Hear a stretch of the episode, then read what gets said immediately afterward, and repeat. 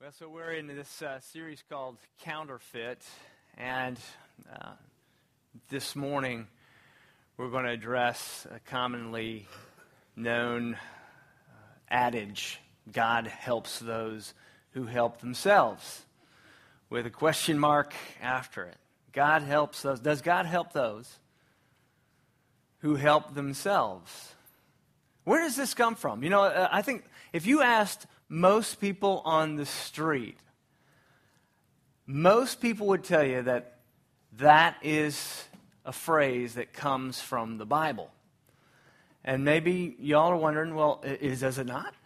I mean, I've always heard that. God helps those who help themselves, right? I mean, I figured that was, you know, uh, Ecclesiasticals. Um, that's not a that's not a book of the Bible chapter 5, verse 2, right? Uh, or, or some such.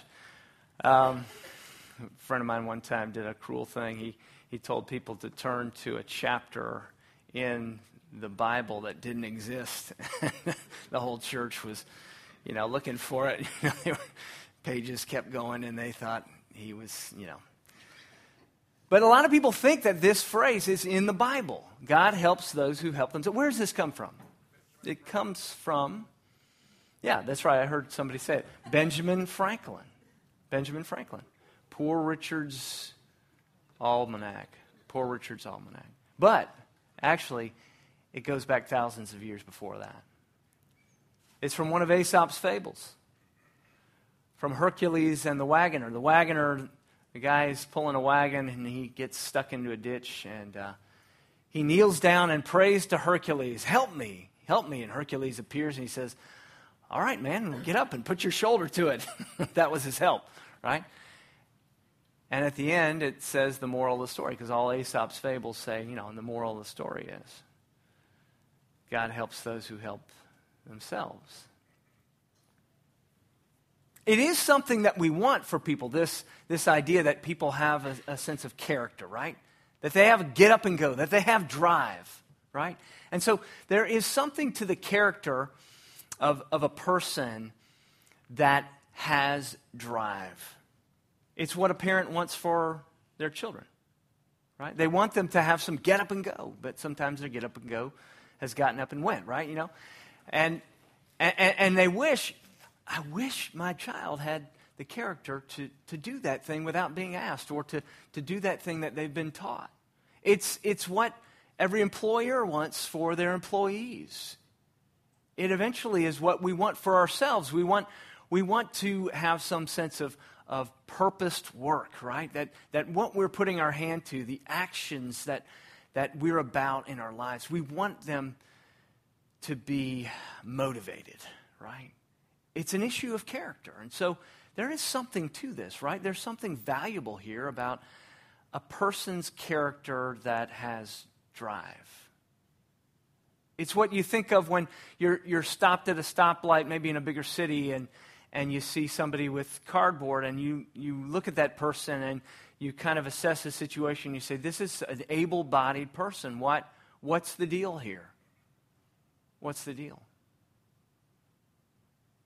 And so when you, when you think of Aesop and you think of, of, of Benjamin Franklin, prescribing this for our character, you think, well, what's wrong with it? What's, what's the matter with that? What, why why would, would you call this into question? Why would there be a question mark at the end of this? God helps those who help themselves. And here's the reason the reason this is not a biblical concept, even though we want this kind of character for ourselves and for the people around us, is that it skips something. What does it skip? It skips something vital to character. If, if, if it were just a matter of God helping those who help themselves to build human character, to build the kind of character, then the guy uh, who recently uh, passed me in the shopping cart would have great great character. Okay, so I'm sitting here, I have this huge, huge bag, one item, right? I've got one item, and I'm walking up to, to, to the cash register at Lowe's, and it's just a big, big, big thing, right? I should have gotten a cart myself, right? So I'm, I'm holding this thing, and, and I'm almost to the cash register, and this guy with a, with, with, with a huge cartload of stuff comes right around me, comes right around me, and, and, and aces me out, and is ahead of me in line. So I'm holding this thing and watching him go beep, beep, beep. And I'm sitting here just going, yeah, there's character for you. Right? You see, the point is, a lot of times we have no trouble helping ourselves. That guy helped himself, right? Right in front of me in line. He helped himself. And so we, we skip something. If we think, if we think that, that it's only a matter of helping ourselves, we've missed something vital. Even if you think in terms of, of morality, that, that, that our effort must do something, that our effort must count for something. Think of, think of the, the, the moral chasm that you I, and I know that we have, that, that we're not the people that we yet need to be. Even if you think of, uh, of maybe the, the, the stereotypical or or the parade example of the, of the best of humanity, the best of us, right? Think of that person who really represents the best of us. Maybe somebody like Mother Teresa, right? Spent her life, spent herself in the service of God for the sake of humanity. Does her effort alone, does her drive alone span the chasm? Does it span the chasm? You know, may, maybe somebody like, like me, maybe I, I jump uh, uh, across that chasm and, and maybe I only get a third of the way, uh, the way across. But somebody like Mother Teresa, her jump, she jumps maybe two thirds of the way across, but she's still in the chasm, right? And so there's something vital that's missing by helping ourselves alone. Something missing. And that's humility. You see, we need humility and drive. Drive alone doesn't build a life, doesn't build a character. That God is looking to populate eternity. You see, God is, is populating eternity. People who can enter into what's called a perichoretic, a perichoretic. And that is a, a, a self effacing or deferential relationship. Father, Son, Holy Spirit. We're invited to be a part of that. He's trying to populate eternity with, with character of people whose drive is not just for themselves. And so we cannot just simply conclude that, that character is built by drive alone. Where, where does it come from, though? This idea that, that, that, that simply that, that we are building something, character, through, through our effort. Where does it come from? Is, is there some biblical support? Is there some place in the Bible that is misunderstood as though we're the ones building our character? Is there a place in Scripture where, where somehow when we read it, we think maybe we're responsible alone? Maybe it's our effort alone that builds our character. Well, there is a place, and it's James chapter 4. I'm going to start with verse 5. I read part of this to you already. Or do you suppose it is to no purpose that the scripture says, He yearns jealously over the Spirit that he has made to dwell in us. But he gives more grace. Therefore, it says, God opposes the proud, but gives grace to the humble. Submit yourselves, therefore, to God. Resist the devil, and he will flee from you. Draw near to God, and he will draw near to you. Cleanse your hands, you sinners, and purify your hearts, you double minded. Be wretched and mourn and weep. Let your laughter be turned to mourning and your joy to gloom. Humble yourselves before the Lord, and he will exalt you. Humble yourselves. Submit yourself. Turn your joy to mourning.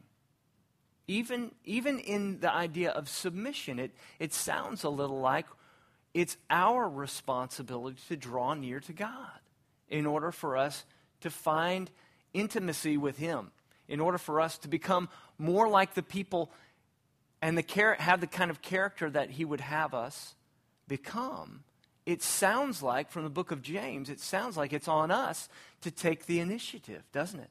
When you read it that way, draw near to God and He will draw near to you. Submit, and God will be responsive to us. For this reason, Martin Luther, who is really the, the, the, the, father of the Reformation, he's one of the reasons why we're sitting here today. Martin Luther, who confronted the church about its works righteousness, or the idea that we are the ones that build our character. You see, the church had drifted away from grace, had drifted away from humility, had drifted away from God's initiative with our lives to build our character. The church had drifted away from it. And so Martin Luther nailed 95 theses to the Wittenberg door and he said, I want us to have a discussion about what is truly biblical. And for that reason, when he read the book of James, this letter from James, he questioned whether or not it should be in the canon. You remember uh, maybe from confirmation, or maybe you've heard uh, throughout the years uh, here and there, the great solas, or by grace alone, sola gratia, sola fides, by through faith alone, right? Sola scriptura, on the basis and the authority of Scripture alone. Sola Christus, that Christ is the sole priest. And so the Reformation lined us up again with the scriptures that said it's on it's by grace we're saved through faith. Romans 5 6, while we were yet singer, sinners, Christ died for us. Ephesians 2 8 and 9, it's by grace we're saved through faith. It's God's initiative. And so Luther questioned whether or not this passage I read from you ought to be read in church. And yet, look at verse 5. Look what it says.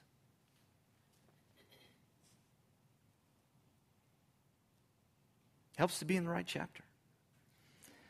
Or do you suppose that it is of no purpose that the scripture says, He yearns jealously over the Spirit that He has made to dwell in us? And so it's his initiative, even in the call to give, like I talked about earlier, even in the call to, to draw near to God, even in the call to submit to God. God is always the initiator, the one who put his spirit in us. And so it is the Spirit of God that prompts us to draw near. It's the Spirit of God that enables us to draw near. It's the Spirit of God that works on our character as our effort strives with Him. It's always God's initiative. And so, two, two reasons this morning, two reasons that we can continue to trust that grace is going to work on us, each one of us, a work in progress, right? I've said it before, I'll say it again and again. We're somewhere between zero and 100%, right? Each of us is a work in progress. Two reasons we can continue to trust that, that the grace of God is what does it. It's the grace of God that builds our character. Two reasons that we can trust. Grace is sufficient for you. The first is that, that grace, grace gives us the humility to receive what we need to receive. Grace gives us the humility. Grace is the message that says you have a need. Grace is the message that says put yourself in the position to, to receive. Grace is a message that says you can't do it. You can't cross that chasm on your own. Grace is the message that says I have provided for you what you need. I'll give you a picture of it. When I was uh, 11 years old, maybe 12 years old, I had a dog uh, that was a, a poodle, a, a, standard poodle, all right, a manly poodle, all right. but the dog's name was Charcoal. We called her Charcoal, Charky. Charcoal Shendo DeShake was her full name. A little pretentious, but uh, it was kind of my parents' joke, you know.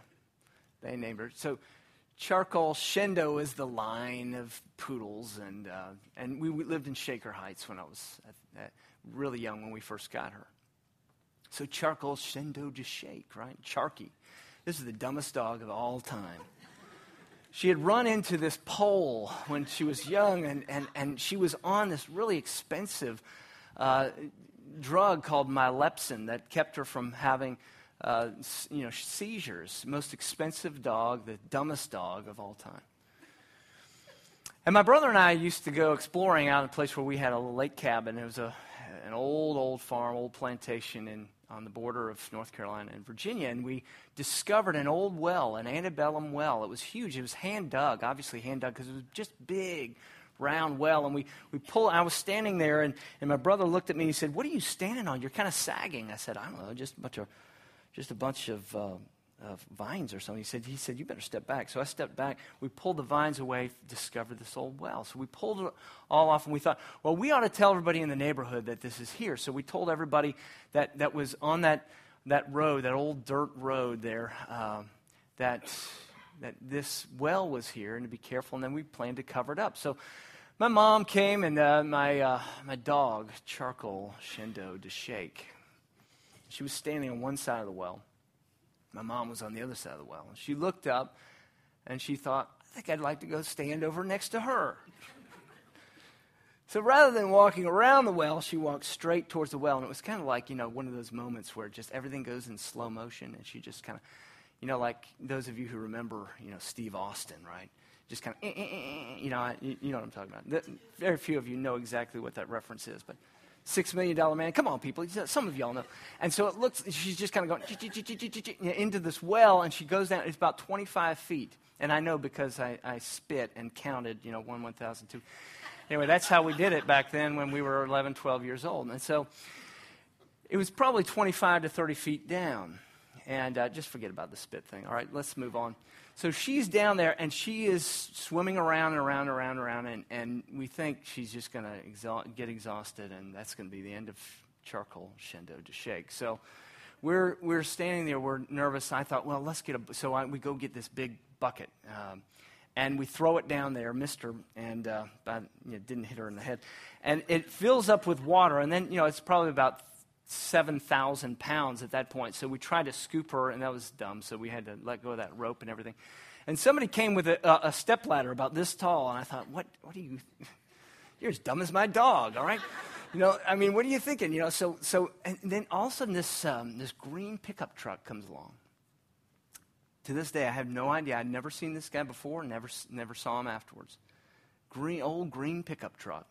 He gets out. He's kind of a rickety old guy. He's just kind of shuffling along. He goes to the back uh, and he pulls out this uh, life jacket and, and rope. And he walks up to me and he says, You look like the man for the job.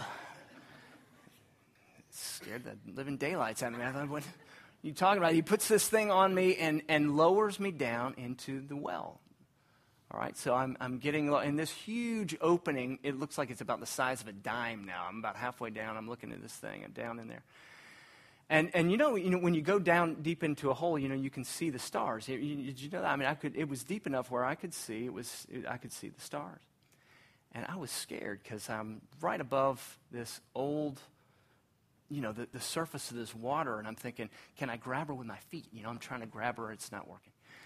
So I realized I have to get down, all the way down into this muck with her in order to get her, right? And, and, and I realized at that point, I'm thinking, I don't want to do this. But there's only one way that I'm going to be able to, to save her is, is to get down in it with her, right? Even though I, I don't really know what it's going to be like because I've never been down in a antebellum ancient well before and, in up to my neck, right? And so I get down in that into that water and even though I don't really want to, I do it. And I want to because I love my dog, but I don't want to because of what it means for me. And I, I grab her, and you know, she, she had not been shaved. And you know, like these, these dogs, these, uh, these, these standard poodles are like sheep, right? Yeah, so, I mean, in a lot of ways. But, you know, their, their fur is she's like a big sponge, right? So she is really, really heavy, right? So I'm just, uh, they're pulling me out and they're pulling me and pulling me, and, and, and we finally get the dog, and they grab her by the scruff of the neck and pull her on out, and, and she's, she's saved. And it's always been for me a picture of what, what Christ has done for us. Not just, just sort of waving some kind of wand over our lives and saying, okay, you're all better, but demonstrating a love for us that says, I'm going to get down there with you. And, and, and, so you, you know that, and you know that on Easter, and, and you know that once upon a time when you received it, or when you prayed some prayer, or when you realized that you had this need. But do you know it tomorrow? Do you know how much we continue to need and how much his provision cost him? Not so that we would feel shame and guilt, but so that we would feel gratitude. Gratitude. That kind of picture, that kind of recognition of what He's provided for us, realizing that it is a real need that we as human beings actually have to be able to build our character, to be able to have the kind of character that can live in eternity with God. When we realize that need is real, you see, that does change a heart. It does change us. It's sufficient to make us responsive to Him. It's sufficient. He put His Spirit in us. When we stop trying to swim around for ourselves and try to rescue ourselves, when we recognize that we have a need that we cannot meet, God does touch our lives in a way that does change us. Humility humility to receive. And second is this second is this grace drives us then by the gratitude that we have. You're, you're, you're there. You're picturing this, right? I mean, you realize you have a need and that you've received us and then received Him, right? You stop, you cease striving and know that He is God, right? By grace you are saved through faith, not by anything that you've done. But here's what happens next the gratitude that, that comes, that, that wells up in us, the gratitude from what He has done for us that we couldn't do for ourselves, that gratitude gives us a drive. Gratitude drives. Gratitude becomes the motivating force of our lives. It becomes a driver for us. We're no longer running away from our past, we're running towards something that we've been invited to. You see, somebody said that, you know, that if, if, if you're still running from your past, it's not yet your past. If you're still driven from something, you don't have a past yet. You, you still have a present. What's driving you, if it's behind you, is not your past. But God is, is giving us, He's trying to give us a future, you see? And so if we know that we're being driven towards something, if we're driven by gratitude, then we can read these verses again in a whole new light. Draw near to God, and he will draw near to you. Submit yourself to the Lord. Humble yourself before him, and he will raise you up. And you don't feel a sense of shame, you don't feel a sense of guilt. What you feel is an invitation, and by gratitude, we respond. That's the power of the Christian life. That's what is the, is the driving force. It, it's what's the, the little nuclear power plant of your life is gratitude. See, grace saves, but grace drives. Grace is powerful. It's a little like this. If, if let's just say, a, a child breaks something, right? Breaks a lamp. It's an accident. Just, you know, just clumsy break, knocks over a lamp. There, there, are three things that, that a parent can do. One is, is that the parent can clean up the lamp, right? Clean up those pieces and say, you sit there in shame, right? You sit there and, and, in shame and watch me clean this up. Well, the second thing is that a parent can say, you, you clean this up. You're guilty. You clean this up. Both those things are motivating, aren't they? They're both motivating. Shame is powerful, guilt is powerful and destructive. destructive in the life of a child, destructive in the human heart. Yeah, it drives. I mean, we can do all kinds of things here at, at, at, church to try to get stuff out of you, right? That runs a very short distance, right? I want you to do something. Oh, here comes Tim. He's going to ask me to do something.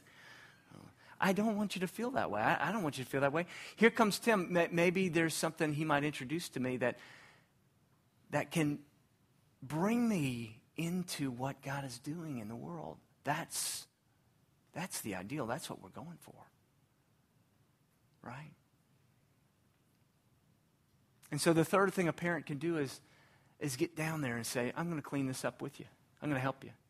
And it's okay, you didn't mean to, but we're, we've got to make it right. And so the invitation here from, from James is to be responsive to his spirit that he's already put in us. But by grace, we have an invitation to participate in what he's doing. You see? It's not just that he renders us passive and we're just a wet noodle. You know, he's just, you know, God's going to do it. He's going to do the rest of my life. He's just going to, whatever, whatever's going to be valuable in, in, in, my character, he's just going to do it. I, I'm just going to sit here. No, by grace, he gives us an invitation to participate. That's what this table is. It's invitation to participate to put ourselves in a place where the means of grace, whether it's obedience, whether it's giving, whether it's studying the scripture, whether it's serving Him, whether it's just simply being kind to somebody who's been ugly to you, all of these are not driven from, but driven towards a promise that He's building you into a temple in which He is pleased to dwell.